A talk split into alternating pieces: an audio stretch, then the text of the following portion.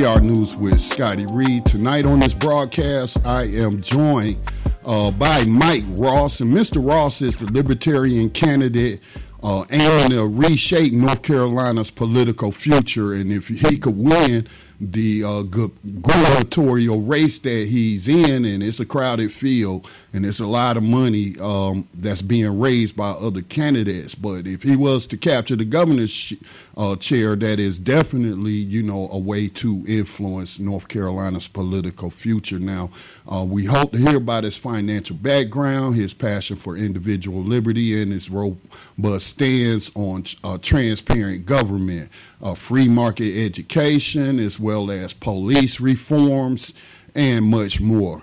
Uh, now, um, I know him personally, so full disclosure to the Black Talk Radio um, news audience. Full disclosure, I met Mike. Um, I was arrested protesting. Some of you probably heard some of those podcasts I did about it, but I was arrested, not really protesting. I was there as a member of the press covering a protest, which was uh, about eight or nine um, people we'll classify as African American or in this system classify as black. And they were t- being threatened with arrest that if they didn't go with uh, 300 feet from the front door of our county seat, our county courthouse, as well as county government is seated there as well, the powers that be, that's like headquarters central, and telling them that they had to leave a public sidewalk and go 300 feet away. And I knew that was incorrect. We had actually had a protest the year before I held a press conference and uh, challenged when a judge put that order in, and the judge backed down after he observed the peaceful protests, you know, and uh, he backed down on that. So here we are a year later, and here is, um, you know, the sheriff's department uh, trying to implement that that order. That also goes against county ordinance. So make a long story short. Um, Mr. Ross had been out there protesting with with a group of um, uh, people in his circle, and they were standing up for uh, Joshua Rohrer.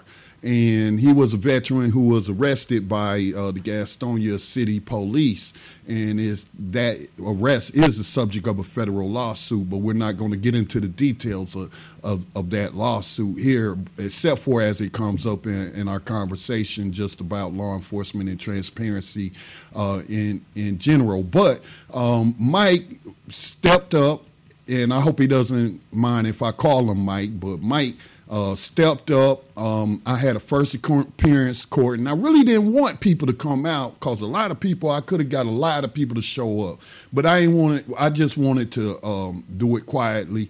Um, but I did let certain people know, you know, if they showed. I didn't really push for people to show, but two people showed up. That was Pam Morgenstern, Stern, Pam Morgenstern, who is a uh, registered Democrat and does work with the Democratic Party here in Gaston County, and Mike Ross, who is with the Libertarian uh, Party. And those two showed up to my first appearance um, court.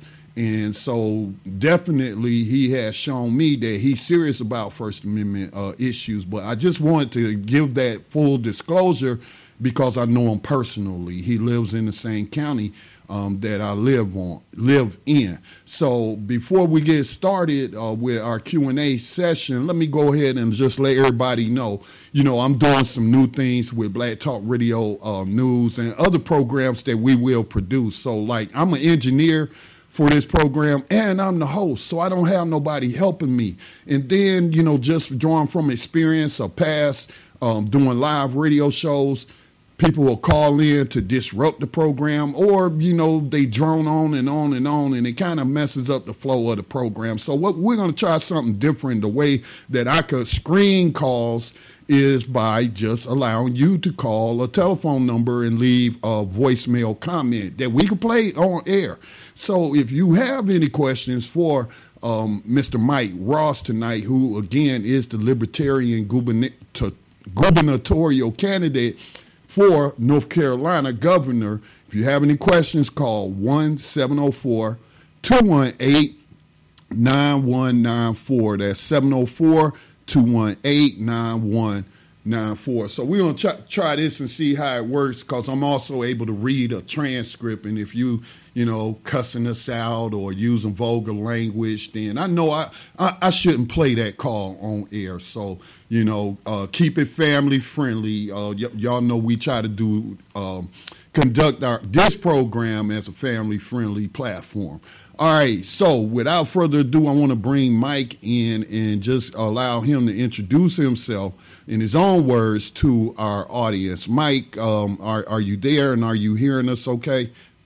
Yeah, absolutely. Scotty, thanks for having me on the program today. Um, so my name is Mike Ross. I am a libertarian running for governor of the state of North Carolina. But I, I actually, before I get a chance to, to take it to Robinson and Stein, I, I have to get past a libertarian in March. So for the first time in I think about 20 years, the Libertarian Party of North Carolina actually has a primary, uh, and it is open to unaffiliated voters. So uh, you know, if you're unaffiliated, which is the majority of North Carolinians, uh, you can vote in whatever primary you want, um, you know. And if you're uninspired by Robinson and Stein, I hope you would uh, come help me win in the Libertarian uh, primary, so that I can bring a voice fighting for the liberty of regular people um, before the you know before the general public in 2024, uh, and hopefully shake some waves and, and make some change in areas that I think are important, like government transparency, uh, police and criminal justice reform, education, healthcare, uh, and quite frankly, the economy, because a lot of North Carolinians of all backgrounds are are, really suffering under the you know the, the, current kind of bipartisan regime of the last 20 years, where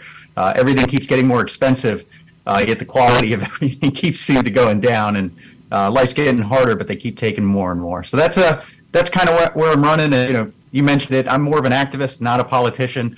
Um, but you know, some some libertarians that I respected really asked me, uh, and they said, "Mike, we need an activist to run and represent the party." And I said, "Okay, I'll do it uh, if you let me put forward a platform that I think will resonate with North Carolinians." And here I am today, Scotty, on your program.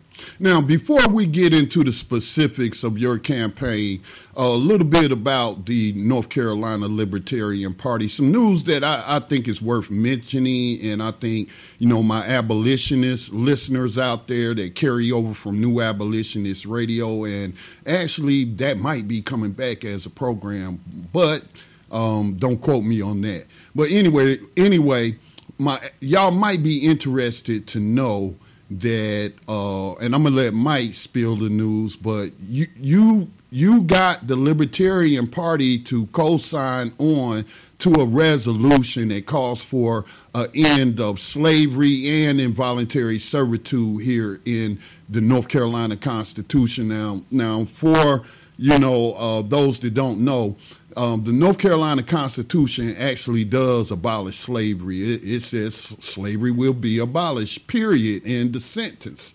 Then in the new section, it says involuntary servitude as punishment for crime. So, like in other states, here we have people playing with semantics and and using words that mean the same thing in the context of what we're talking about. So, what is slavery if it cannot be described as involuntary servitude? So, I feel like the authors of that section of the North Carolina Constitution was intentionally, like many others in all the other states, uh, intentionally allowing a loophole, a loophole for slavery um, to uh, continue in the state of North Carolina through its criminal justice system and, and being practiced in the prisons in North Carolina, be they private or public. Um, Mike, uh, what moved you to tell, um, speak to your Libertarian uh, Party members about that resolution and about that issue here in North Carolina? Yeah, uh, absolutely. So, so it, it came about when you were shared. You shared with me. I think I saw on Facebook where I think Democrats in North Carolina. I think it was House Bill 822, if my memory serves me, uh, that sought to just uh, fix our constitution, fix our state constitution, and pull out you know a slavery loophole that basically allows uh, you know prisons to uh, force slavery upon the people in their custody. I mean that that's what it is, you know, and and um, so I brought before that, and our policy people, right? We've got some t- some team within the party of the the people who really get into the legislature and and kind of the process of, of all that. And they said that that one, uh, some procedural issue is kind of a hurdle. So I thought, well, how can we make kind of a, a bigger statement? So I'm I'm actually on the platform committee of the Libertarian Party of North Carolina, and I can tell every libertarian I've ever met is 100% against slavery. But we actually wanted to take a big step um, as a third party and say, hey, you know, we've got the two uh, two halves of the Party kind of debating all of these issues. And when, when we kind of agree with one of them, we like to put our hat in the ring. So after talking to all the libertarians, um, you know, we're, we're going to look and see if there's possibly a place to get it into our platform before our body in our 2024 convention. Uh, and in the meantime, if we can get the legislature, either side, House or uh, you know, uh, either side of the, the legislature as well as either group, right, Republicans or Democrats, to move something forward. Uh, we will call out, um, you know, call out our support the same way we do for any legislation that we support. Uh, having across the state, uh, all the libertarians call their representatives, say support this bill, and you know, we've done that with in the past with some legislation that Republicans have moved, some legislation that Democrats move. If if we like the legislation and it's libertarian in principle, we're going to rally behind it. Um, but that's one that I think um, has been pretty unanimous. Every libertarian within the party, uh, you know, the chair, all of the executive committee, and every just member that I've talked to, uh, the idea of that, that, slavery is backdoor still in our constitution is is pretty abhorrent. And you know, we're, we're all on board for trying to do anything we can as a small third party uh, to push us in that, that direction. Uh, hopefully, you know, the Republicans and Democrats can get that one done since they have the power right now and can do it like that. Uh, but for some reason, here we are, uh, you know, still in 2023 dealing with slavery in North Carolina. All right, please please be sure to keep me updated on those things you mentioned um, within the party framework, uh, like getting that uh, introduced at your your 2024 convention.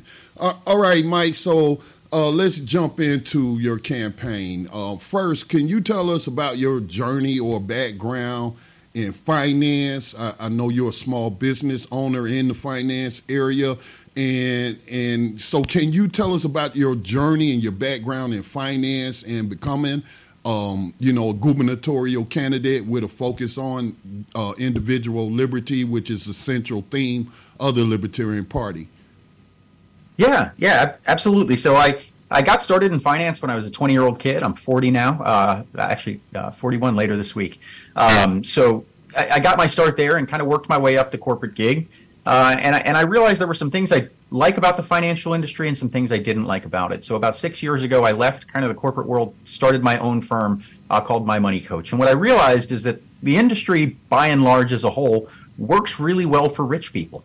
Uh, and I, I kind of hit this point in my career where I had a minimum client size of $10 million working for Vanguard. And, uh, and, and I joked, I said, all I do is help the rich get richer. Uh, and and the problem is the way the industry was structured. It's really incentivized that you know that's how you make money, right? Is helping people who have money. Um, so my my wife jokes that it was my midlife crisis, but I said, you know, I'm going to do something different. I got you know a couple of rich clients to pay the bills, but uh, I'll work with anybody. People who have like no money and they can afford to to invest twenty five dollars a week, something like that, because that's what I'm passionate about. Because if you really want to to elevate people out of poverty, you have to teach them uh, steps that are easy to understand and empower them to do that. And a lot of times there, there's so many barriers uh, to getting out of that. I said, how can I, as a small business owner, focus on that? Um, so I have some friends that are pastors. You know, you, some of my activism that you know about. Like I, I, I've got pastors, and within the churches, there's a lot of times that bad investments go around in church groups. It happens in uh, white churches, black churches, like eh, you know the Iraqi dinar, and all of these things that kind of come around as get rich quick schemes. Um, and most of the time, parishioners are, are getting burned. So, uh, you know, a couple of pastors have kind of flown in, uh, you know, flown me in to introduce me to their group. And I've gotten a lot of people who, you know, again, they're starting small, 10, 20 bucks a week, whatever they can, but they're investing. And 20 years down the line, by participating, I'm hoping to make a real impact in their lives. And that's what makes me, you know, happy about the fact that at the end of the day, I, I manage money, right, and help people plan for things. Uh, but being able to kind of um, you know, help people who otherwise wouldn't be helped is, is kind of been my passion um, that's kind of where I saw, you know, my my political activation, I guess you could say, because um, I was fine just being a, a homeschool dad, a small business owner, and and and just living my life. Uh, and then I started seeing this this trend of my local county and and town governments um, really abusing citizens left and right, ignoring the First Amendment, uh, ignoring the Fourth Amendment, and just really kind of getting uh, ridiculous between the, the Joshua Rohrer case. And I know, um, you know, we the, the Lipscomb case. There's so many cases in Gaston County uh, and Gastonia that just demonstrate that there's there's a real disdain for some basic civil liberties that we are supposed to have protected by the Constitution of the United States that our local government was trampling over. Um, so you know we had a bunch of rallies as well as the uh, North Carolina Constitution. I might add, and if you'll allow me to interject, sorry to interrupt. If, yeah, no, go ahead. you look It's at the North Carolina Constitution, I'm not going to pull it up right now, but I always challenge people to do their own research. But its language on First Amendment speech rights, that civil liberty, is actually stronger than the federal uh, U.S. Constitution. And it also mentions uh, that any law, whether passed by the legislature or, or ordinance passed somewhere, that infringes upon you know the First Amendment, uh, uh, collective rights, freedom of the press, freedom of, of, of, citizens to you know speak out. That any law is null and void on arrival. That, I mean, the North Carolina Constitution. I'm paraphrasing, but it really goes that far. Yeah, as it as it should, right? I mean, at the at the end of the day, if if if if we're not free to speak, then we're not free free, free speech and you know is really the, the root for how we fought for everything through the civil rights movement. Through if we didn't have free speech none of the ad- advancements that we've had as a society that benefit regular people um, would have been possible because those in power would snuff them out if they had the ability to just shut us up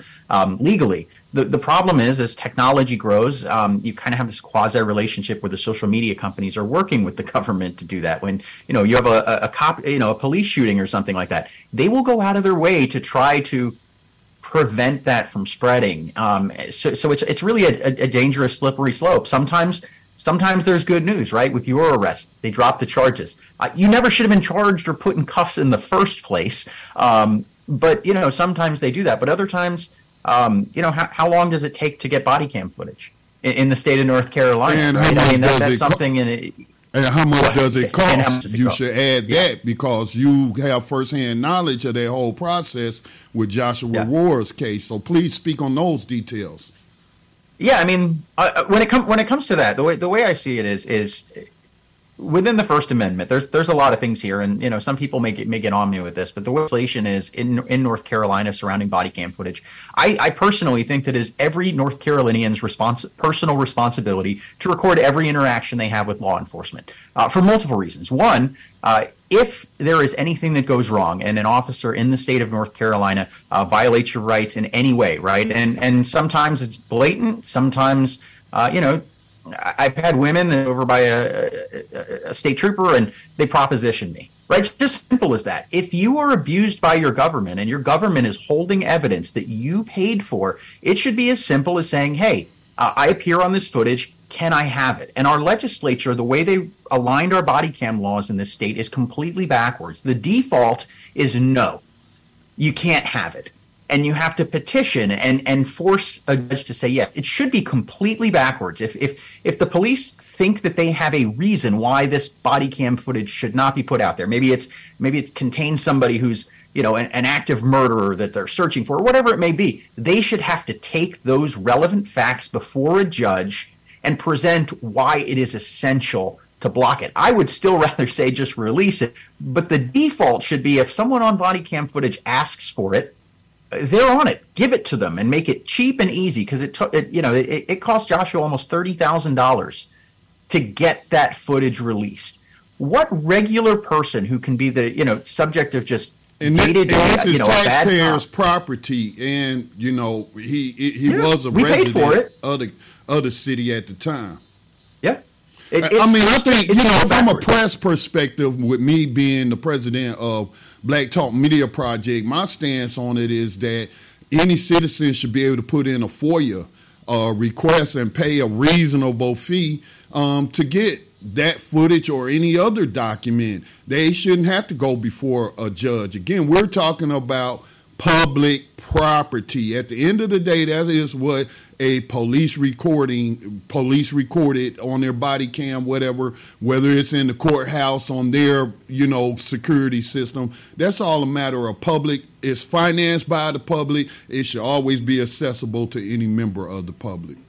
Well, and, and look at the other the other issues that we have in, in Gaston County with the First Amendment, where you know not only with Joshua's situation and the the situation with what happened to you, but as of July first, our county courthouse, you can't bring a cell phone right into the courthouse, which which you know forget the, the the basic constitutional issue where that's supposed to be a house of justice where we can go and witness the way our government uh, officials are, are treating the public where you know if they're saying that your neighbor did something wrong and you want to go there and witness well what evidence do they have that my neighbor did something wrong did my you know the fact that they won't even let you go in there to record things i, I have some issues there but it's gotten so bad like, you well. can't even bring your phone in what if you you know I, I, was in a courtroom what if i want to know what time it is or if i have a business call to make like there, there's there's ways you can uh, you know you know to me I, I don't even think they should be trying it i think that the entire idea of, of keeping recording away from government officials is is is fundamentally abhorrent to the First Amendment, right? I mean, there, has been right. enough case law that filming officers has been deemed protected freedom of the press by an by independent journalists. Now, I mean, that, go ahead. I'm yeah. sorry. No, there, there's just there's case law on that on that, and right. and I think that until the time exists that we are protected to obtain that public property, if it contains evidence of us being wronged by our government, I think the only responsible thing to do is to record every interaction because you're not going to get your hands on that body cam footage. Who knows if they're going to edit it, mute it, or anything else? So make sure to have a copy. You know, if, if it was as transparent as uh, as I would like to see it, I'd like to tell my fellow North Carolinians that you wouldn't have to do that. But until that time, uh, you know, know when to keep your mouth be quiet, know when to ask for lawyers and not incriminate yourself, and turn on that camera. So anything that's mm-hmm. done um, can be used to protect you because they're not going to turn it over willingly. Uh, but if I'm elected, I'll make sure that that happens on day one. Uh, and if the legislature gives me a hard time, I will. You know, I'll work individually and just start releasing the footage if I have to as governor and be a real, real thorn in their side. But we got to fix it. It's just it's so against the people, um, and all it does is protect those in power. And I think anything that structurally uh, harms the people and protects those in power, um, we don't need to reform it. We need to dismantle it. All right, so let's move on. You've often uh, stated, and I saw it posted on your website. No, actually, I saw it on, on Facebook, you know, like a motto of yours or a quote from you. But it said that government causes more problems than it solves. How does this belief shape your policy proposals, particularly those about transparent government, which you were just speaking on with the First Amendment, and the role of the governor? Yeah, yeah. So, so the reason I say government uh, causes more problems than it solves is a lot of times I think the heart uh, and the intention of the politicians is in the right place, right? Where you see something is wrong and you, you choose to do something. Uh, the problem is that every time you choose to do something or implement something, it's going to live on and evolve and change because that's at the federal level, at the state level, any kind of programs that we come in. And often, what starts out with good intentions um, ends up just creating more problems. Uh, and in, in, many cases, it's quite frankly uh, not the rich people who are burdened by all of these things that come in. Um, so what I want to look at is, you know, most most governors are talking about all these things they want the government to do. Hey, we're going to start doing this. We're I really want to look at what is the government currently doing now at the state level that is making things more difficult for North Carolinians um, to you know, uh, exhibit their liberty and and suffer or, or, live through prosperity, right? At the end of the day, when you look at a lot of the things that regular people care about, right? There's certain things.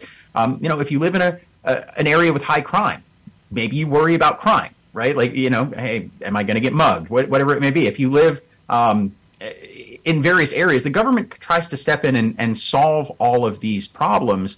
Um, but the way they try to solve it is never uh, never really economically sound. Uh, a lot of times they throw money at it, in in most cases, in a very unaccountable and and very um, people get mad with the harsh words, but I'm just going to say it because I think it's the truth, Scotty. Give I mean, it to they, straight, do it in corrupt Mike. ways. Give it to us straight. We straight I mean, talk it, on this network. It, it's corrupt, right? Like you, you look at Gastonia where, where Gastonia's got this big issue going on now with the Fuse Fuse District, where they're putting millions of dollars into these pet projects of the politicians. While things like roads in basic neighborhoods, they're like, oh hey, we need a seventy-five million dollar bond, so put all put all our residents in debt to do the roads. But we're working in this development that helps out, you know, the land developers and all of these special interest groups that you know darn well are kicking back money to all the politicians, and that happens at the state level all the way down. So I think one of the things that we need the government to stop doing is picking favorites in the economy because ultimately regular people are suffering like even even people who are you know not making enough for the, the full income tax right? Where you you know right now uh, some people joke where you know uh, some people say hey you know half the population is not paying income taxes. And they're like how do we get everybody to pay income taxes? I'm like hey we're halfway there. How do we get people to not have their income taxed? Because a tax historically has always been something that you use to right. disincentivize something, right? When when New York is like, hey, we people are drinking too many sodas and getting fat. Well, we're going to tax the sodas, so, so you got to get little sodas, or we're going to tax you if you buy bigger. Why the heck are we taxing? We should want Americans and North Carolinians to go out there, be entrepreneurs, to work, to build wealth, uh, to pass that on through their generations, and and build up this country. And instead, the government's like, hey, we want money so bad for our pet project, we're just going to take something off the top. Mm. So, hmm. but even those who who are not part of the income tax. Things that flow through the gas tax. right. I, I, was just about every, to know, say, Mike. I was just about to yeah. interject and say, even a homeless person pays taxes. Yes when they yes you know collect some change on on on a corner or however they uh, get some charity from the people and they walk into McDonald's to order from the dollar menu. Well, it's not much for a dollar on there anymore, but they they order something from the dollar menu. There's a tax on that that purchase of food. To um, so everybody is taxed. And real quick, you know, you mentioned Mark Robinson as one of your um, opponents in this race, Mark Robinson representing the Republican Party, the GOP, and who is North Carolina's current lieutenant governor. But he had sent out a tweet where, you know, he's usually just regurgitating partisan talking points that I've heard before, you know.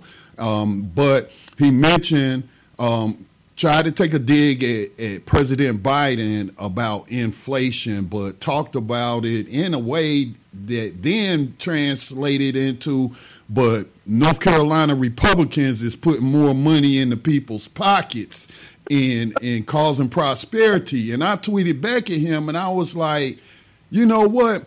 I was like, and I think he mentioned something about tax relief, and I was like, you know what? I live in a, a Republican uh, GOP controlled county. Every single county commissioner is a Republican. And they just went up $700 on our property taxes. Um, another person at my mom's church said they went up on a thousand on, on hers. And then another friend uh, who lives in Cramerton, they just went up 2000 on her. So I'm like, you know, y'all, they just went up on our taxes and the minimum wage is still seven twenty five. So where's all this relief you bringing the working class people, Mark Robinson? So I I talk. Well, what, what lies, are your thoughts on that, Mike? I mean, it's it's, it's lies, Scotty. I mean, at, at, the end of the day, you hit the nail on the head, right? Um, you know, because as a libertarian, people don't really know what box to put me in. You know, they're like, "Oh, you're a conservative. Oh, you're a progressive." Uh, I'm a libertarian. At the end of the day, I'm a libertarian, and sometimes my views align with you know with people who label themselves that way. But at the end of the day, Republicans claim to care about lowering taxes on working class people, and but but you hit the nail on the head. Every single person who owns property in Gaston County got somewhere between a 30 to 50 percent increase in do, in real dollars year over year. Look what they paid last year and what they're going to have to pay this year. It went up 30 to 50%, whether you're in a million dollar house in one of these nice golf course neighborhoods or whether you're in an old mill house that a few years ago you could get under 100,000. They're going for like two, 250,000 in some of these cases. And, and to people like my mother, right? I like mm-hmm. my mother's on social security. She's in right. her 70s. If it was not for social security, um, I would basically just have to make sure that I'd be taking care of my mom. She took care of me. That's what I would do. But I know that there are, you know, thousands uh, of North Carolinians that are in that situation that maybe don't have a son or a daughter that's willing and able to help them out. And that property tax increase, uh, mm-hmm. uh, and, and Gaston County doesn't want to talk about it, but a lot of cities are dealing with problems like homelessness. That is going to create people losing their homes. Just that tax right. increase someone in Gaston County is going to experience homelessness simply because these low tax, save you on your tax Republicans are lying. Uh, now, I, I, I think the Democrats, it's not like they would have given tax cuts either, but I think we need to look at things like that and really look at these taxes that are smothering working class people, I would like to get rid of every single one that we could. Mm-hmm. Find ways to do it, whether it's through use taxes, um, uh, ending the corporate loopholes. That's one of my big big issues, and one of the places I have a lot of alignment with a lot of progressives on, uh, which they, they, they kind of have some. You know, they, they say, hey, you're, you're you're all for lowering taxes. Um, my problem is the structure of it, right? The way we're doing things is yeah, we may be taxing some of these corporations, but look at this sweetheart deal VinFast got, right? It's a it's a Vietnamese electric car manufacturing company. And look at the actual impact because both the Republicans and Democrats of the state are bragging about this like it's some kind of good deal for you, me, and all other North Carolinas. And it's total nonsense, Scotty. We gave them billions of dollars in corporate welfare. We're building roads specifically for them that we're going in and taking North Carolinians' property, right? Someone who they may have had that land in their family for a hundred years. Mm-hmm. And if they want to put a road there to connect to this factory that we're giving billions of dollars of your money to mm-hmm. just to bring them to the state, I'm sorry, that's un-American. I think that you know we doing getting rid of things, and you know I know we'll talk about it in, in, in other ones, but like ending immunity of all types. Like that's one of the things we, we need to stop giving these big corporations uh, immunity, right? Because yeah, maybe they're paying some taxes, but if they have a an, an environmental spill, they're they're limited. Uh, you know, in, in in some of these cases where the government's providing liability protection to big corporations, and if there's some kind of economic right, for the cleanup, right? Who pays for that? Well, ultimately, we are if if they if they don't do that, and I in think so that that's where ways, yeah. we we have to flip it you you got to go after them, you know, and and that's where even though I'm a libertarian, believe in low taxes, I think you got to do it pragmatically and say, you know, the the taxes that are impacting the poor, right? Like I'm middle class, I'm not rich, but I'm middle class, so you know, if if if there's a, a tax on milk, it doesn't impact me. But I think of that single mother who has three kids when the price of milk goes from three to five dollars a gallon because of all of the, the, the tax is not even counting inflation, which is the most regressive and hidden tax of them all. Because that one's, you know, mm-hmm. uh, but there's only so much I can do. I can't end the Fed um, as governor of North Carolina, right. but I, I, can certainly push for an audit. And if they audit it, they'll have to end it because it's, uh, at least that's my opinion. But mm-hmm. but I, I, I, want I want to uh, circle back to something though. Yeah. When you just mentioned the poor people, like you mentioned your mom on Social Security. So like my mom um, retired within the past what five ten years? I'm not sure exactly.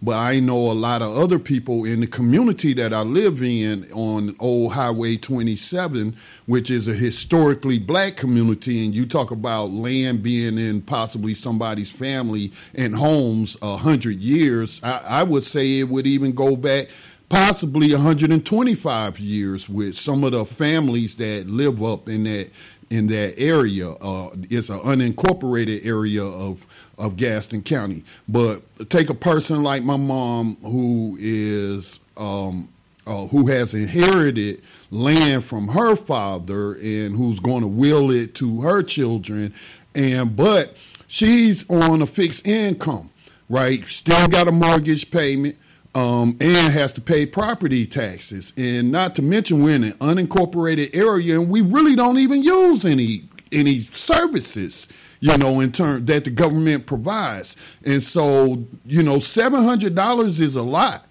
to someone on a fixed income. And what this leads to now, she did not have, like you said, your mom didn't have you as a son.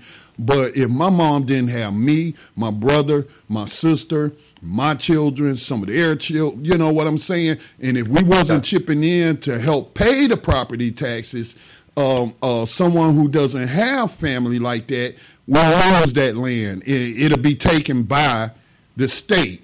I mean, excuse me, by the county. And, you know, this is an issue that's nationwide as I have a friend who is into, um, who has campaigned in Baltimore but when you look at what we typically call, uh, what is it? Um, not urban urbanization, but uh, what what what do they call it when they're moving all out? You know. Oh, gentrification. Gentrification.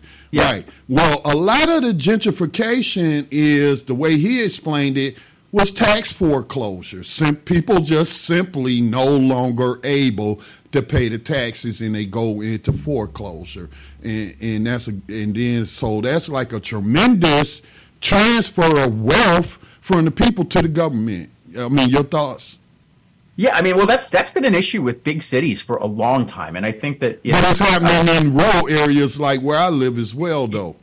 Yeah, it's it's it's been a big issue in big cities, and it's it's branching out, right? Like because this big cities got away with it for so long, the rural areas are like, hey, we we'll try this too, and it, it's really worse than that, right? Because in some cases, it's going back to the you know the government themselves, who's you know you, you don't pay the tax bill, but in a lot of cases, and this is why one of the big issues um, and you know, if, if any big money comes to attack me, this I'll tell you right now who it's going to come from in the, in this uh, in this state. It's going to come from the developers, right? These these large um, you know pro- property developers that are you know work operating across the country. They have no vested interest in any of these communities, but they'll look at it and say, hey, you know what? There's uh, there's 500 delinquent properties in Gaston County. We're just going to pay them all because if they pay your property taxes for three years and you don't pay them back with interest, mm-hmm. they can take your property. A private developer, right? So they, they're able to do this in mass, and they're like, "Hey, I just just pick a place on a map. We got billions of dollars that we got through the Fed printing money and taking advantage of all these things that uh, you know are basically corporate welfare for real estate investment trusts. Um, but they buy up large blocks of land when it's available. And if not, they buy it through tax liens. They get these tax liens, they acquire the property, and then without caring about the neighborhood, without caring about the impact, they're like, we're going to rent this out for as much as we can. And that's happened to large parts of Gaston County, right? Where neighborhoods that were affordable to people five years ago, you have this this mm-hmm. corporate money that's coming in with these big um, corporate special interests, mm-hmm. buying up the land, buying up houses through harassing phone calls or whatever else they do. Driving up, driving up uh, the taxes with their inflated property values because these houses, some of these houses, don't even sit on a quarter of an acre. I mean, it's like a, a yep. little plot and then you didn't stack these houses close together and you listing them for like 300,000, 500,000 and then I'm looking at the cheap materials that you're using because I used to work construction. I look; these aren't even brick houses. Well, the, the, the thing that protects that scheme is the government. The only reason that actually works, the only reason that, that they're able to pull this off, is because we we can get in the way, right? Where where when you have the economic pressures, right, where you have corporate money flowing in, buying all the houses in an area, right? And then they're like, "Hey, we're going to set market price for rent. We're gonna we're gonna drive mm-hmm. up the rent prices and and collect it in." Um, so as they're doing that, there's a real simple solution, but a lot of people don't like it, and the government certainly doesn't, and that comes with loosening zoning. Right? Why are prices going up? It's because we have a supply problem. These big corporate owners are, bu- are buying up all the property, setting the prices way up high, and they're okay if nobody comes and rent it because they own a thousand of them. So if two of them are sitting vacant, it's a rounding error on their balance sheet, but that's two houses that someone might need. Mm. Where if they allow us to build housing, and you know, take take you for example, right? This is something that I look at, and I think you know, there's a lot of situations where you may have like a matriarch or a patriarch of the family who has their land, has their property, maybe it's paid for, so they're just dealing with that. Um, but they want to supplement their income a little bit, right? Where Social Security is maybe not enough. Um, the ability to like put a tiny house on your property or something small there, you if we were allowed to do that, right? Just hey, I'm going to build another one. Now you know I can rent this to my to my nephew. I can rent this to my friend. Now that's helping me, mm-hmm. but the, and it's also helping the housing crisis, right? If if all of a sudden mm-hmm. a thousand people in Gaston County did that and built a tiny house on their property, yeah. what happens to well, rent? What well, happens to everything?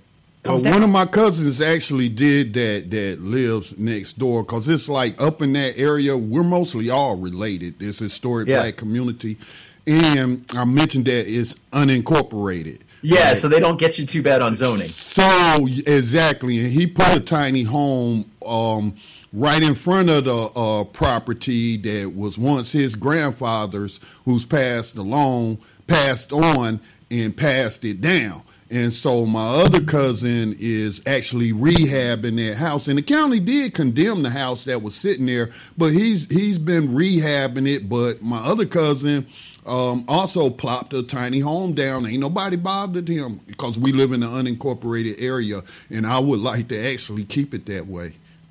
Well, yeah, but I the, the way I see it is I, I think it's great that your family has freedom and liberty. Why doesn't everybody? right? You know, if you lived a half a mile down the road and you had the exact same family dynamics and the exact same financial situation, what right does the government say to to, to do this? I personally think, well, if you look at the economics of it, um, it it sure helps their developer friends that everybody can't solve that problem, and that you know churches can't be like, hey, I've got you know a big pool of money and some excess land. I'm going to build ten of these tiny houses and try to tax like None mm-hmm. of us can do any of that because the government wrote all of these these, these restrictive zoning, zoning ordinances, and that mm-hmm. that's the kind of thing that I look at it. I, I want to look through what are we doing in North Carolina that when you follow the money and and where where this happens, it's ultimately something that is harming the general public to the benefit of some group of special interest. Okay, and, Mike. So we're yeah. over the halfway mark, and I actually missed a break.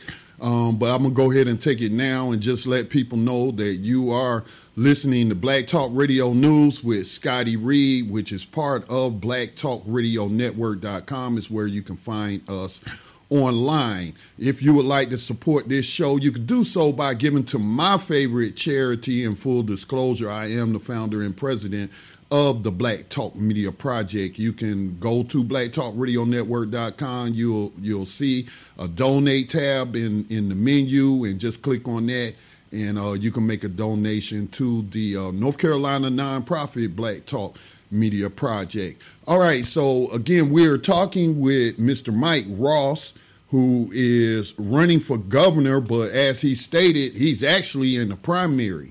Um, North Carolina does have an open primary to to where you can just when you go to vote on on that day, you during primaries you just tell them which ballot you want. You can't vote in all three or four or however many it's going to be. Usually it's just been three here in Gaston County: Democrats, Republicans, and Libertarian Party.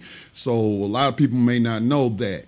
Um, you can. It doesn't matter how you're registered. You don't have to register as a libertarian to vote in their primary or any of the other uh, parties. You can just tell the lady or the or the gentleman um, when they ask you which primary you want to vote in. I think that's great about North Carolina that it gives us that choice as if you're unaffiliated, as, as if you're a, if you're a registered Republican, oh, I'm sorry, Democrat, you're right. You yeah, you're yeah. right. Semi-open, right? If you're unaffiliated, thank you for correcting me, Mike. Yeah. Thank you for correcting me. All right, again, if you have any questions before we come to the end of the broadcast for uh, Mr. Um, candidate Mike Ross, uh, running for North Carolina governor, you can um, leave it in the voicemail bag at one seven zero four two one eight. 9194. That's 704 218 9194. Now, uh, we're going to move on. Let, us t- uh, touch on education. Um, I've never really heard this term before, but let's discuss your vision for free market education. Because some, some critics, I'm sure, will argue uh, that completely removing state influence could lead to disparities in education quality. Um, might even, you know, be programming children with misinformation, which I think a lot of them are already, um, but that's neither here nor there. Um, but how do you how do you plan to ensure every child gets an equal and quality education in a free market model, which I've, I've never really heard anyone describe? Yeah, yeah, absolutely, and I, I and I, I, I kind of have to agree with you. I, I think that that's one of the problems with the with the public school system now is is we're not getting uh, always factual information, but certainly not g- good outcomes. Right? Uh, when I look at the system, we spend about eleven billion dollars of North Carolinians' tax dollars on education. Eleven billion dollars. It's almost a third of our, our our budget is going into this one big big piece education, right? Uh, and the whole system is is really if you if you haven't dug into our education policy, where we have the education lotto, right? The lotto helps education. It's BS. Here's how it works: the General Assembly will set a budget, right? Ten billion dollars uh, that we're going to spend on education. If the lotto brings in a billion, if the, if it was truly an education lotto, we'd have eleven billion dollars for education. The ten that they allocated plus this billion that the lotto comes in. But the way it works is a clawback system. So if the education lotto pulls in a billion, they drop the baseline budget to 9 billion. So you still only have that initial pool. So even if you pulled in 10 billion just from the lotto, all that would do is free up the original 10 billion for the politicians in Raleigh to spend on whatever the heck they want. So the education lotto is not really benefiting us. So I say rather than have these systems that are upheld um, state down, look at it this way: how many students do we have? Our Constitution of the state requires that we provide for education. So take that number, divide it by the number of students, and I'll just tell you this: right, you you live here in Gaston County. The number comes out to about ten thousand dollars per student that we spend on education in North Carolina. There's a lot of good private schools around here that you could send your kid to for less than ten thousand dollars a year. I know because before I homeschooled, I sent my kid to one, even though I was still paying for for that. So so the the problem is that you look at the rich. Guess what? The rich can already send their kids to whatever school they want to. They can homeschool them. They can send them to the most expensive college prep school. But you go to a low income neighborhood where the public school is in many cases not very good and they're not getting good outcomes and not preparing people to leave and become. And, and some would say they're not actually getting that full ten thousand per child because one of the problems I've heard over the years uh, from the educators is a lack of funding. So where is the money going actually? Well, this my plan would fix it, and you know the Republicans are pushing this whole you know school choice thing, and I, I do think that it could be a step in the right direction, but I think it has so many slippery slopes that it could just lead to a government takeover of all non public education currently, where now they're telling the homeschools and the and the the religious schools and now they're telling them what to do. So I think it should be as simple as Scotty, you got two kids? Great. You got a $10,000 pool for each of them. Find the best education option for you. If it's the public school, great. You go there, that $10,000 goes to your local public school. If it's a private school that you can send your kids to, great. The money goes there. If it's a, a teacher who lives in your neighborhood who's like, hey, I think this whole system is, is, is bad. I want to start a micro school and teach my kids in my community. And they say, hey, I've got 15 kids. Well, at 10,000, now you've got a teacher who's got $150,000 baseline to run that micro school. And you mean to tell me that someone who lives in the neighborhood, who like existing educators with years of experience, they don't have that option in this system. A teacher can't go out and be an entrepreneur and, and make a good living for themselves. Uh, if you um, force um, them to compete mm-hmm. with the free market, those types of things will pop up where you have a good educator who says, you know what, I want to go invest. Because there's people who, who will look at things and say, you know what, this community is underserved. I'm going to go make an investment of my time, talent, and energy. And if you can align the financial incentives in a way that can provide for an equitable outcome there, I truly think that North Carolinians will ultimately solve that way better than the government's public school system can. Um, which is why I don't want to abolish the public school system. I just want them to have to compete.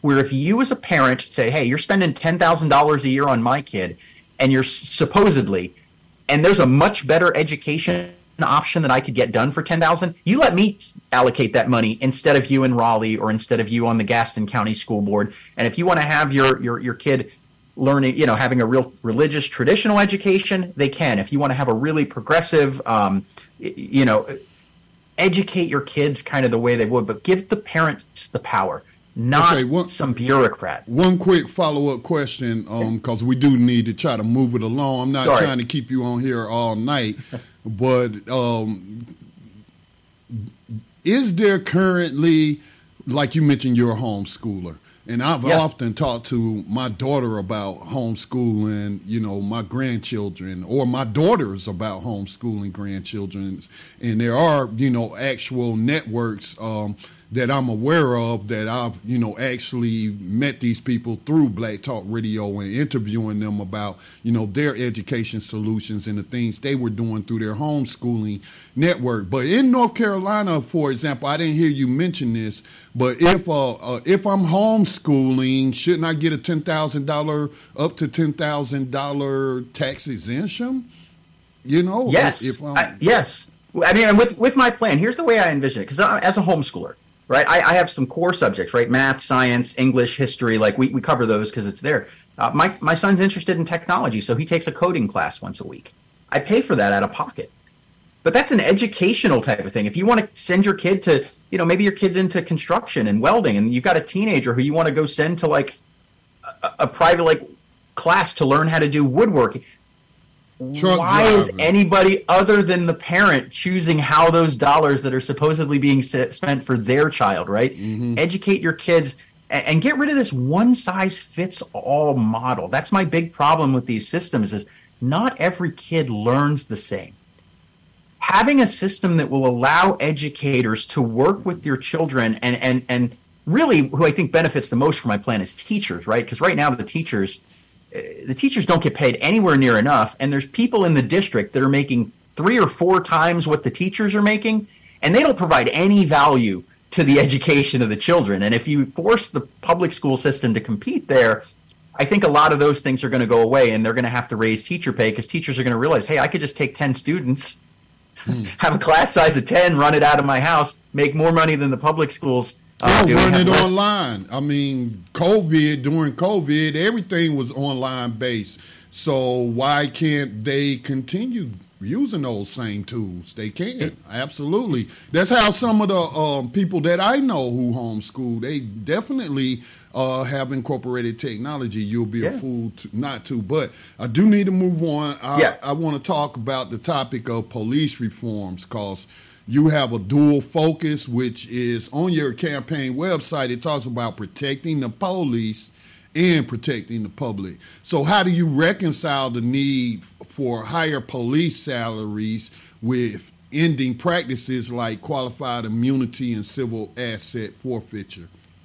Yeah, yeah. So, so I, I tried to solve with my platform. I, I, I thought, you know, at the end of the day, I'm, I'm running for the independent North Carolinians, right? Libertarian Party, we're, we're a smaller party, but there's a lot of unaffiliated, unaffiliated in North Carolina. Yeah, the, the unaffiliated is like I, I'm I'm running through this, and you kind of have these polarizing things where you've got the you know all cops are bad, right? Where people are like I don't I don't care what it is, all cops are bad, and then you've got the the back the blue where they, these people are like, hey, we support law enforcement no matter what. It's like yeah, but they just murdered some guy in cold blood on video. Ah, back the blue, back like I don't think most people fall into necessarily one of those extremes.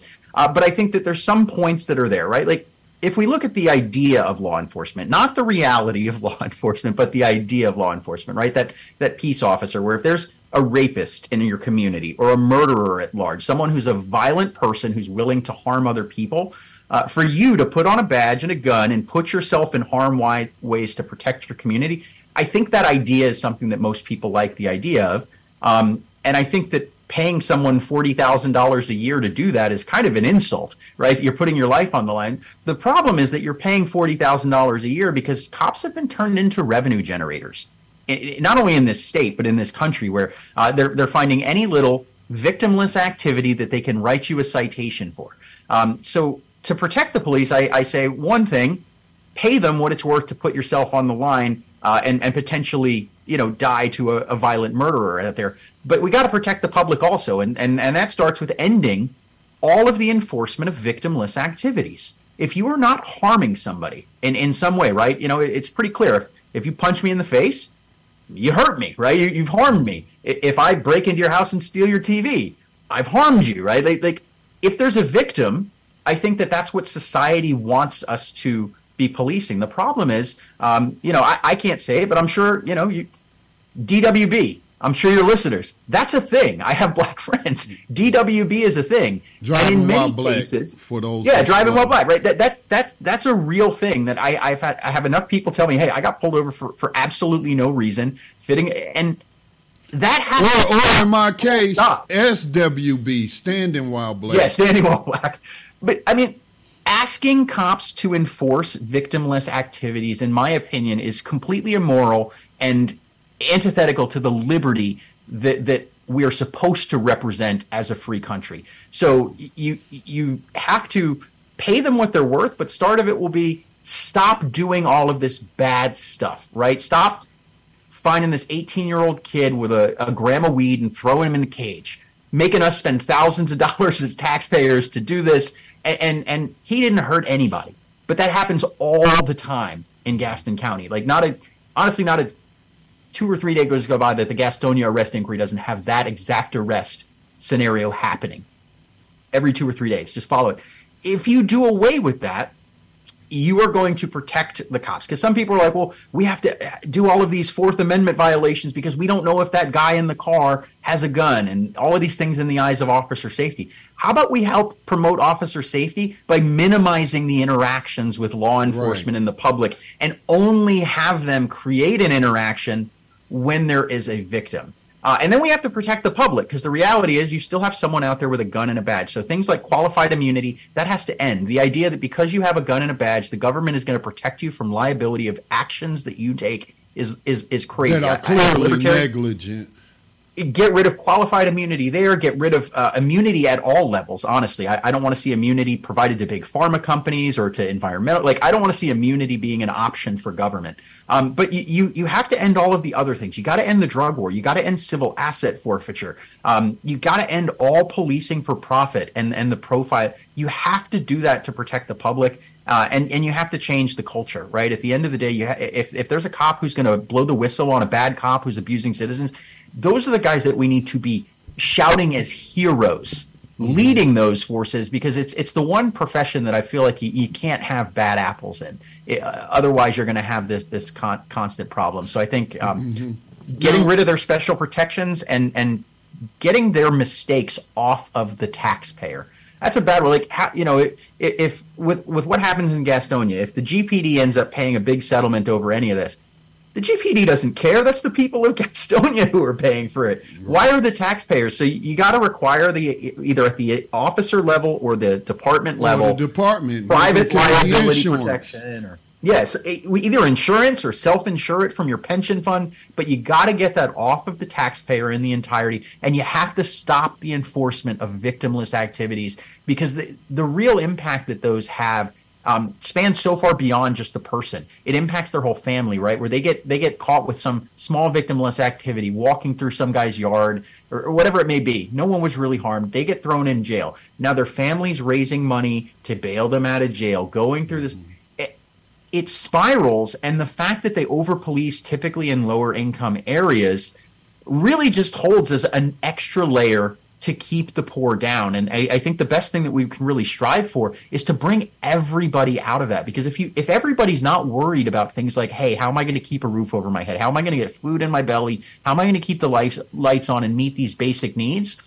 If you could actually solve that um, by empowering people, that's that's my approach: is empower people to, to climb out of that crime, all of these things will go down because a lot of times, not all crime, there's some crazy people who just go out and murder people for, for no reason, but a lot of crime is a result of poverty. Uh, poverty and, and needs not being met. So we have to bring about those. And, and that's where I think ending this whole process where the law and the legal system perpetuates and keeps people in poverty. I've seen it so much with a lot of you know the homeless activism that I do.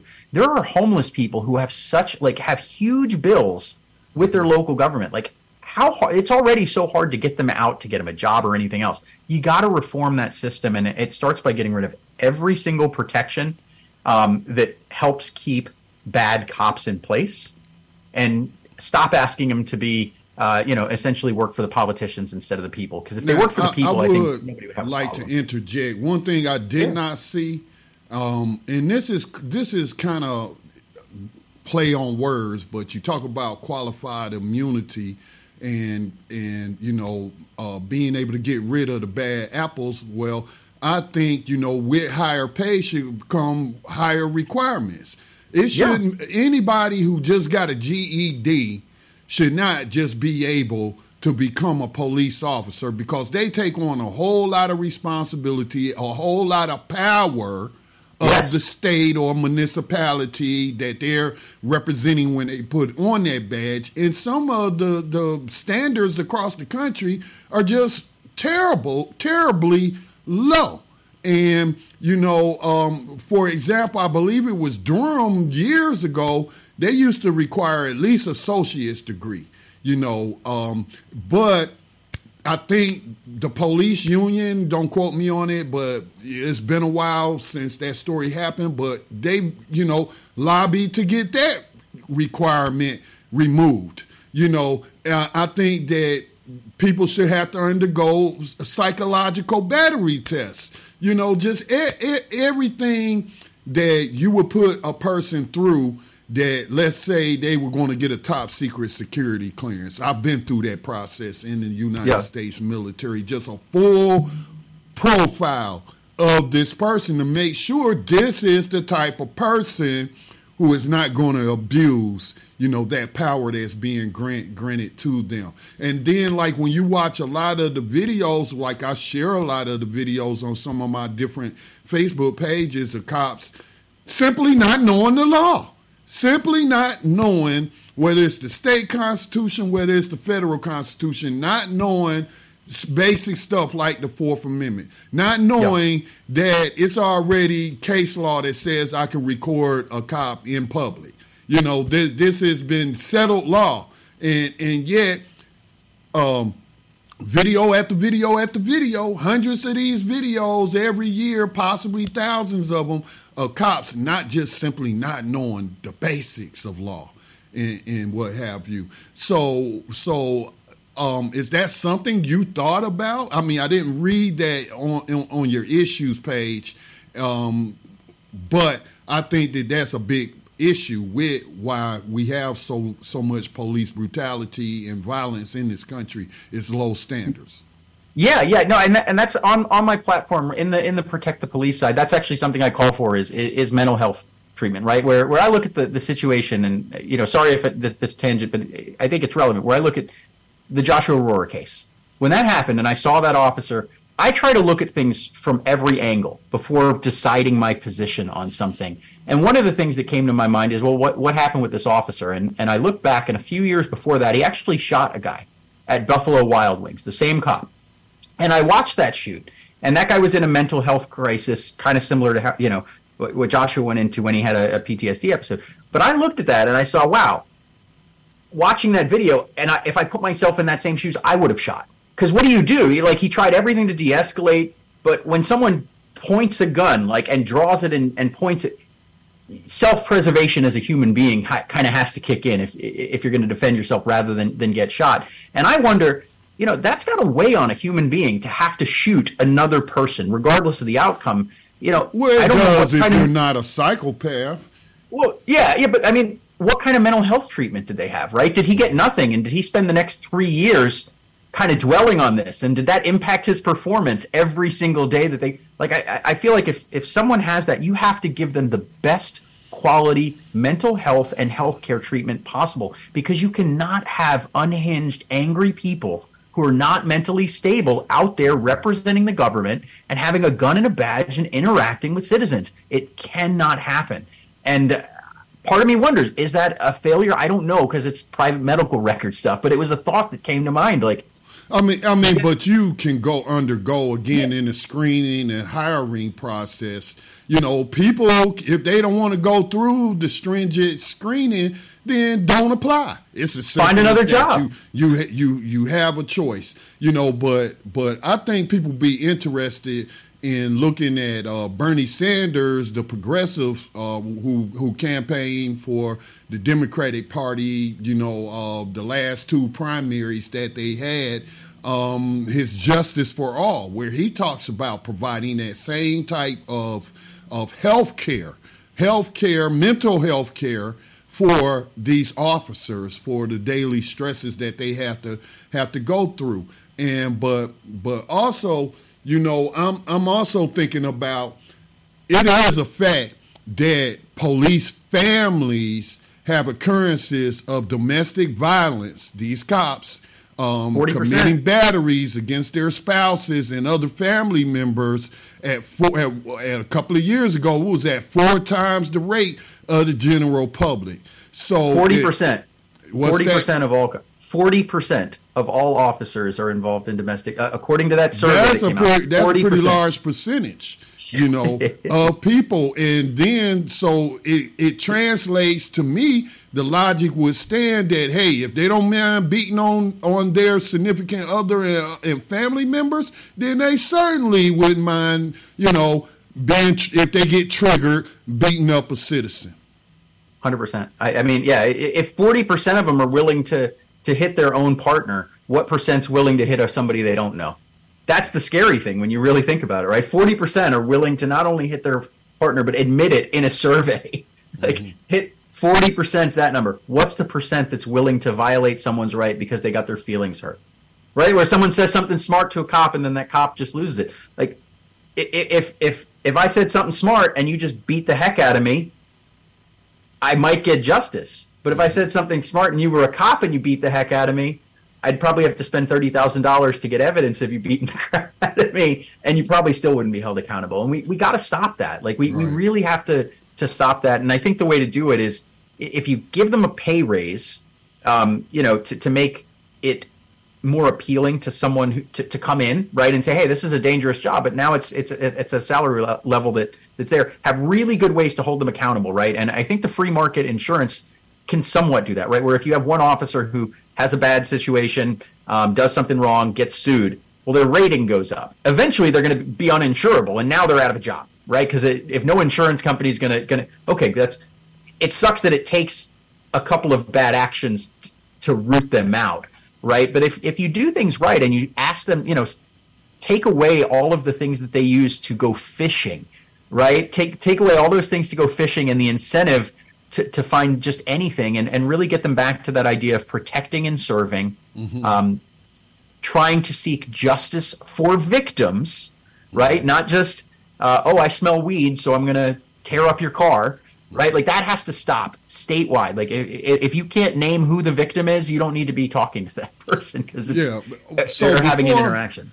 Uh, I want to bring up a local case before we move on uh, to yeah. different uh, topic, but this is still dealing with law enforcement, transparency, excessive force, every, everything we've been touching upon uh, in the past ten minutes. But the shooting death of Jason Lipscomb has raised questions about excessive force and transparency in these types of cases involving law enforcement. And what I want to ask, in your opinion, why are Gaston County elected leader so quiet about his case and other issues involving civil rights in the county and city of Gastonia? For example, I saw um, the video from a Gastonia City Council meeting where you and another gentleman whose name escapes me right now, um, but you spoke out on possible 14th Amendment violations uh, right there on Martin Luther King Jr. Boulevard, where black protesters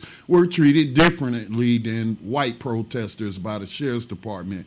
And I noticed that in that video, nobody ever responded, but that seems to be typical. even when I went to the county commissioner meetings, they typically never respond to the citizens who ask questions um, during the citizen recognition period. But my question to you is, how would you address such alle- Well, I mean, why do you think they're quiet?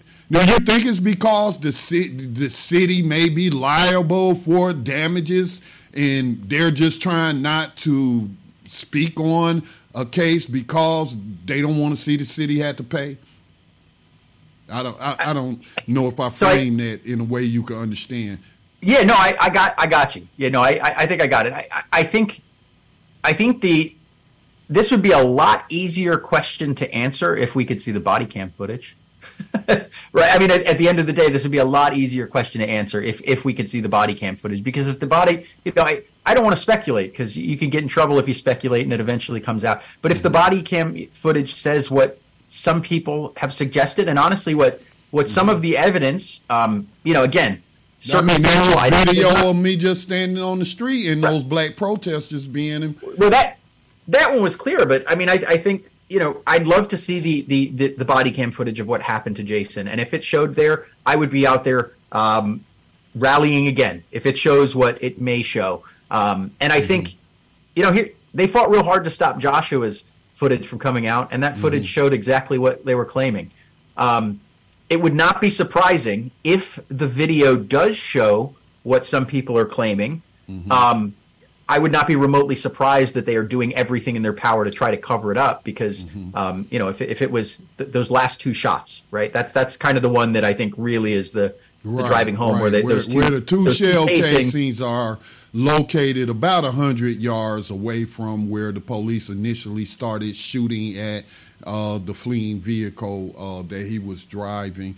Um, but I mean, it's certainly now it's been we just passed the one year anniversary of that shooting, and yet you know the district attorney Travis Page, um, as far as we know, is still quote unquote investigating um, this. But while the cops and the public were getting no information, the cops have quietly been, you know, placed, uh, been cleared for duty.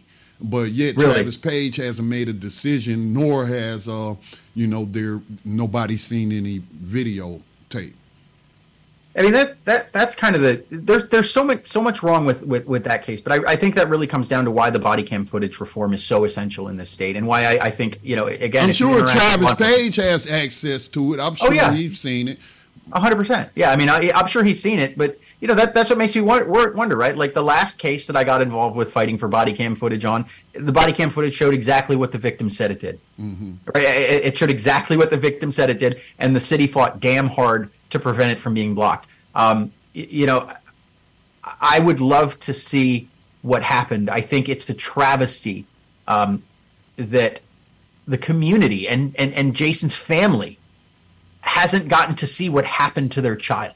That is a travesty to me that the government has video evidence explaining what happened to your child as a parent that's the kind like I'm a libertarian who's a very peaceful person. Uh, I believe in you know I'm, I'm, against violence of all sorts, but that's the kind of thing that would really like drive me if if I if I was trying to figure out what happened to my kid and the government had video evidence of what happened to my kid and told me you can't have this.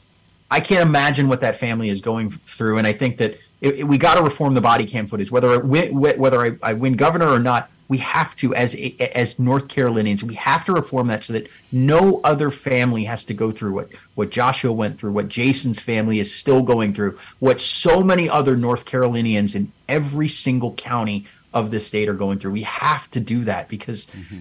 this is, should be easy justice. Look at the camera did the cops execute him? If so, get rid of people who executed him. Period. No question.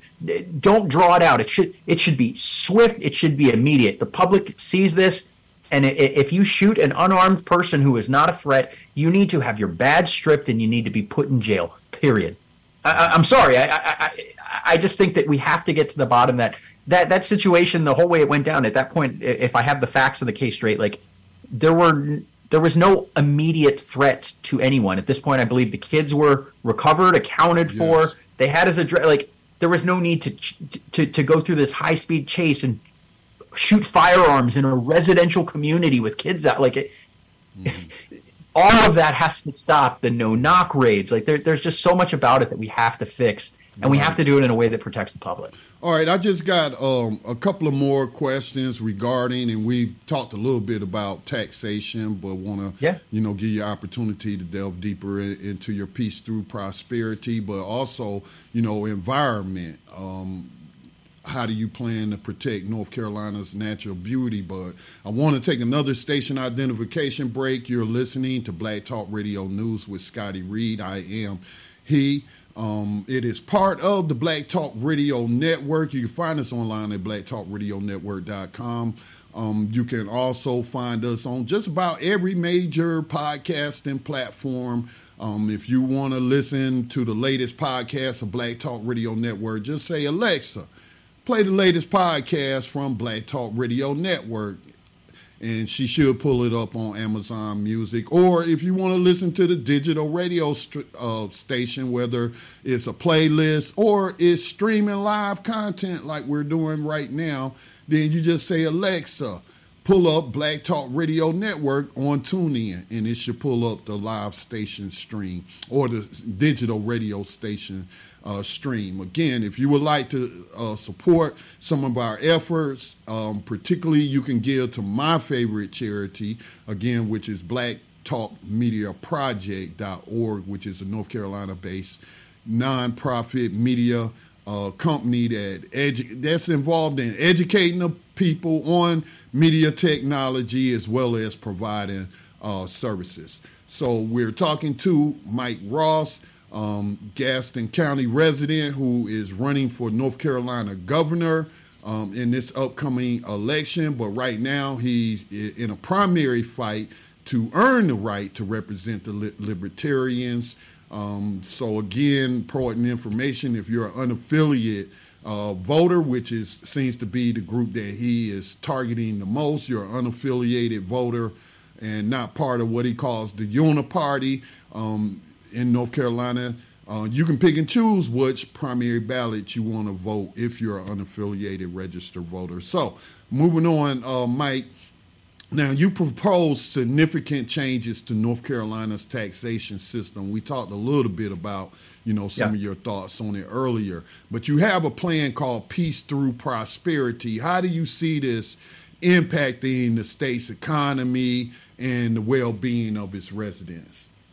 Yeah, I mean, at, at the end of the day, I, I want to get the government out of everybody's wallet as much as humanly possible, uh, especially um, people who are are struggling, right? Regular people who are paycheck to paycheck or, you know, kind of middle of the middle class down, right? I want to get the government out of your wallet um, as much as humanly possible, and not only get out of your wallet, but get out of your way economically, right? So it comes down to any sort of these taxes or fees or all of these things that were laid in, right? It, it, why do we have to pay a a registration fee for our car every year. You go buy a brand new car. What you can't register it for five years of the life of the car. You have to have this every every single year fee. All these layers. I want to do away with as many of those as possible, especially the ones that are really providing no benefit. Right? There's some taxes and things in every municipality's budget for like the ABC commission. Right, which is the liquor store. Why the heck don't we just have liquor stores that are owned by North Carolinians like other states? Instead, we have this whole system that we, the taxpayers, have to fund jobs. I, I want to get away with all of the taxes that are that are going to things that impact people. Not not at the high level, uh, especially not right away. Right, it needs to be gradual. But what I want is I want people to be lifted out of prosperity and get all of these barriers to prosperity out of the way. Uh, one of the greatest things that a person can do um, which I, I, remember when when when you kind of did it with your car dealing detailing business, right? Like starting a business and going out there and building something is not only a, a good economic decision, but it, it builds character, it builds work ethic, it it's something that's good for you. The problem is that the government puts so many barriers in the way for a regular small person to even start doing something. Um, in some cases, they have like occupational licensing for certain things, mm-hmm. right? Like it, you know, something as simple as braiding hair. braiding hair. Why do you need the government's permission to braid someone's hair? You know, like if if they do a good job and they come to you and they're like, okay, yeah, your, your place is clean and you do a good job and you don't hurt my head that much. Like, I want to pay you money and you braid like they have these occupational licensing schemes in so many ways and eventually what it's doing is just limiting the competition where it's like, hey, I've got a hair braiding shop. Well, what if I don't do a good job and that person down the street maybe does a better job, but they don't have the money to put in the classes to take 2,000 hours so that they could even come compete with me? Um, I, I want to get every barrier that the state of North Carolina that it puts in front of regular people and prevents them from elevating their own economic status. I want to tear those down. If it's some something that is limiting competition and making it harder for someone to enter in that in, into any industry. Um, all that's doing is stifling competition. And I am a, a radical free market believer, right? Like I, I truly think that I, that the free market is the best way to solve these problems and get the government out of it. And really, they, they should be effectively more just a referee than a key player, right? Where if a company or something is doing something shady, absolutely hold them accountable sadly, what the government of North Carolina is doing is basically blocking out competition to hand things to, you know, VinFast, an electric car. So many real estate developers that are these big.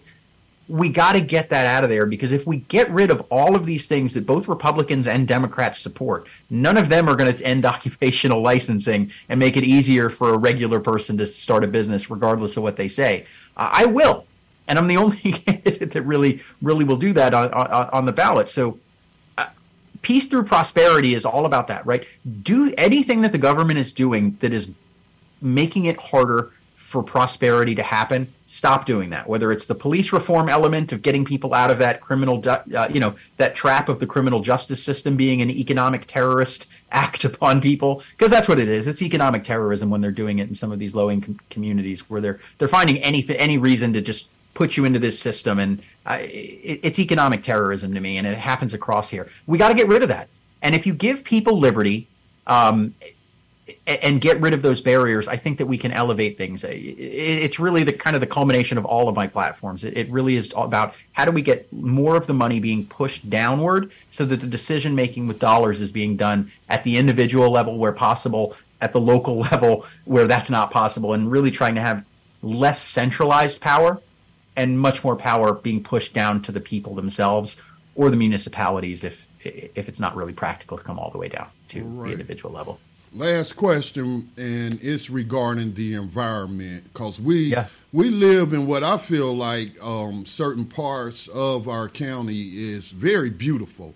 You know, in in terms of, of the topography, you know, the landscape, uh, especially yeah. an area on Old Highway 27, which is really a, uh, some of the land has been set aside by um, as a Rankin family preserve um, you know, to protect wildlife or, or provide for, you know, a habitat.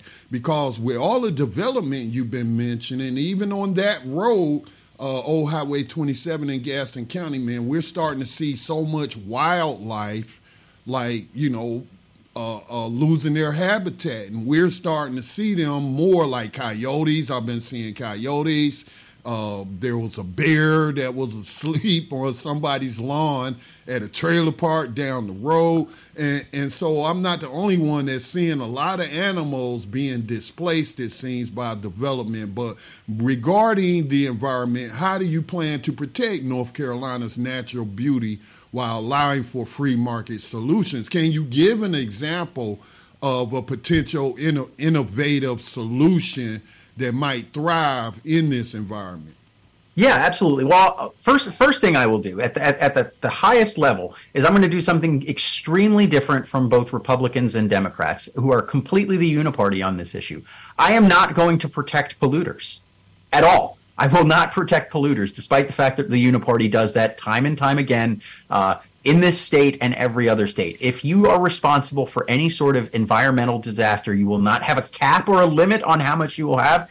And, and honestly, I think if we're really enabling the free market, I think it's perfectly reasonable um, that if we make an initiative at the state level and say we will punish very harshly anyone who damages the environment, uh, especially recklessly, and I would encourage every municipality as these uh, invest, you know, investors are coming in uh, I, I, think the real solution to protecting the environment is is going to come down to risk mitigation and insurance. So if a municipality, right, I live in Cramerton, if some factory wants to come in and they want to put it up, put a factory right by the South Fork River, and they buy the land and they're looking to do that, um, what I think would be reasonable is for my town commissioners to go in there and say, okay, well, what are you doing? And call in someone, an outside risk, and say, hey, what is the actual risk to our environment and our economy if this factory pollutes our waterways? And if they come back and they have their actuaries do some numbers and they say, okay, it, it's potentially a $3 billion law, you know, potentially $3 billion worth of damage if something goes wrong. I think that the municipality should be able to say to that company, hey,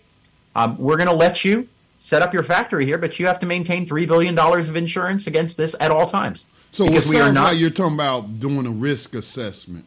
Yeah. I mean, we, you have to have risk assessment, but which in some cases they do risk assessments now. The problem is they'll do the risk assessment and say, "Hey, there's there's some risk here," um, but then they'll give them liability protection where it's like, "Okay, you could make five billion dollars in in damage if something goes wrong, but we're going to cap your liability at one billion. Okay, yeah, you get a billion dollars from them, but the taxpayers are paying the other four billion. You can't protect liability of any company that that's doing that and I think when it comes to personal things, you know, like personal ones, right? Say I, you know, I, I live in a townhouse community, right? Um, but say I lived in, you know, a single family home and had a yard and I had a neighbor, right? If if if I have chickens, uh, for for example, and I'm taking my chicken crap and shoveling it into my neighbor's yard, like that's the kind of thing we should have things to protect against that. Mm-hmm. Um, you know, but as far as something like, hey, if, if you buy the land, um, you know, and it's, it's your land, I think we need to we need to if, if it's a person, right, I don't want to tell somebody, hey, you have the land, you can't cut down some trees to build yourself a house. I think that's kind of un-American to say, you know, if you went and bought a land, you know, some land next to where your your is, and you're like, hey, I'm going to bulldoze a half acre of trees and build a house here. I, I, really don't want the government getting involved in that. But if a big developer who's not even from North Carolina, you know, right. some California or, or, or for over, example, just another example because this yeah. actually happened. Um, uh, we have some land that's collectively owned by by our large family, um, and they sold the trees. You know what I'm saying? Sold the pine trees. Let a company come in and farm the trees. And I, I get that that that the county should not have had any say on what you know we did with that land. Yeah, I mean, I I I, I think that you have to strike a balance, right? Because I, I don't want the government dictating it. But my big my bigger problem because you know you doing that, right? You doing that with your your family's personal land, right? That you own that's not really the big environmental problem. The big right. environmental problem is coming from these big real estate developers, these chemical companies, these mining companies, and, and I, I, think that those are the environmental issues that really, you know, your your neighbor who's pouring some waste into the stream, right? That's bad, and we should stop him. And if we catch that, that's bad.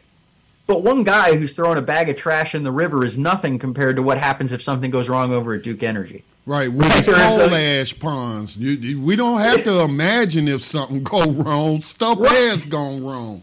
I, am I'm, I'm trying I'm trying to be you know a, a little nicer and you know and not call out Piedmont Lithium and so some of these other you know companies. But I think that comes down to it is if you want to do business in North Carolina, we want you to. We believe, you know, I believe in free markets. However, we are not going to be exploited by some big corporation outside of North Carolina. It's not going to happen where they come in here, take advantage of our resources, whether they're our, our human resources, the people of North Carolina, our natural resources. That's not going to happen. If you're going to put our state at risk, you are going to carry appropriate liability insurance that more than protects the actual potential damage. If not, you're not going to move forward with a project in this state, especially not one of these big ones. At least if I'm governor. Uh, again, you want to bring a big big business here to North Carolina, that's fine. I'm just going to make sure that you are doing everything possible to protect the interests of North Carolinians and the communities around there. Because if you know, it was I think it was Ohio where Norfolk Southern had some massive environmental disaster where they they set like a, a derailed train on fire and you know there was like oil in the water for miles. Norfolk Southern had federal government granted liability, like this massive disaster that's impacting drinking water. And I think they were capped at like a hundred million dollars or something like that. Wow. That should not happen. And and I think that would be one thing that you know I, I don't haven't mentioned it in this one, but the governor of North Carolina should be protecting North Carolinians from things the federal government does. Like if you if you really think through the idea, if, if the federal government is overstepping um, which I think they overstep in a lot of ways. I, would love to see the states fight back, and in some cases they have. Right, California and Car- and, and Colorado with cannabis. Right, it, the federal government said it was illegal, and they said, "Get out of here! It's our state." And I think that that concept of nullification, where if the federal government is trying to do something that's against the interests of of your state, I think that the governor should be fighting for the people of North Carolina, not fighting for that system that's trying to uh, make you know make victims of North Carolinians. So I, would love to see kind of reversing that power where instead of kind of you know where you've got the, the, the top down check you know checking the power i'd love to see it bottom up where you know if i'm governor and, and and i do something that you know mount holly doesn't like if the mount holly town council says ah, we don't like this we're just going to stick with you know we're just going to nullify this law that mike that's kind of the system working as intended is more direct democracy uh, and I'd love to see nullification. And I think that you know that's one thing as a as, as a, uh, a governor I, I, would fight back. Uh, really, in a way that no other governor ever ever would, is, is really fighting for anything that's the federal government's doing that's going to hurt the regular North Carolinian. Um, I'm just going to say, yeah, we're not going to enforce that in our state. Period. All right, Mike. Well, I want to first thank you for accepting the invitation to come on uh, Black Talk Radio News. And I hope it won't be the last time that we can call on you to talk about the issues. Um, but um, do you have any final thoughts for our listeners tonight? Yeah, I mean, I guess, I guess let me close with kind of the, the, the closing pitch. And please, are, and please tell people where to find um, your campaign website. We have linked to it in the show description on blacktalkradionetwork.com, but you might want to mention it for the people that's listening uh, via other means. Yeah, absolutely. So uh, if, if you like what I had to say or you're curious, you can head to my website. It's firetheuniparty.com, uh, firetheuniparty.com. And, and, and that'll give you information, all, all of my planks, my background. Um, but as I, I, you know, as the as far as the offer to come back anytime, Scotty, I, you know, I, would love I'd love the the opportunity to, to chat with your audience. But if you are an unaffiliated voter in this state, um, both Robinson and Stein, you may like one more than the other. Um, but here's what I'll tell you, and I truly mean this from the bottom of my heart: they both work for Washington and not for you. They're going to do whatever their party party tells them to do, whatever whatever it is, whether it's in your best interest or not. I do not work for that establishment. I will never work for that establishment, and I will always put personal liberty and freedom first. And I, and that is my overwhelming philosophy.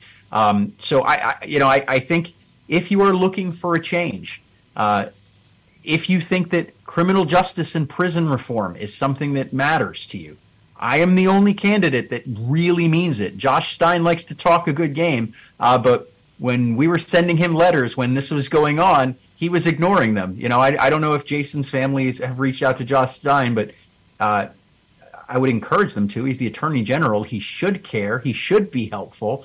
Uh, he claims to care about justice. So, uh, you know, if I, I, would encourage his family to reach out to him, and hopefully they get better results. But when we sent that out, he ignored them. Uh, and I will not ignore you as governor. If if if if something was going on and you were wronged by an employee of this state, if I am the, the, the head of this state, uh, I will seek justice for you, uh, and I, I, I, will not be too tied up in the role of, of governor because at the end of the day, I believe the governor's first and foremost job is to protect, defend, and uphold the rights of every North Carolinian, and that is exactly what I'll do if elected. All right, that's Mike Ross, and the website again is firetheuniparty.com. Fire the Uniparty uh, dot com. You can also look him up on the other social media uh, platforms. Again, thank you once again, uh, Mike, and you have a great evening and good luck with your campaign. Thanks so much, Scotty. Appreciate it, and thanks to all your listeners. And with that, we will say good night as we sign off from Black Talk Radio News, again, part of Black Talk Radio Network. Dot com. Again, share the podcast with others and if there's any issues that you think I should take a look at on uh, this platform, please let me know. Peace and blessings to all. Good night.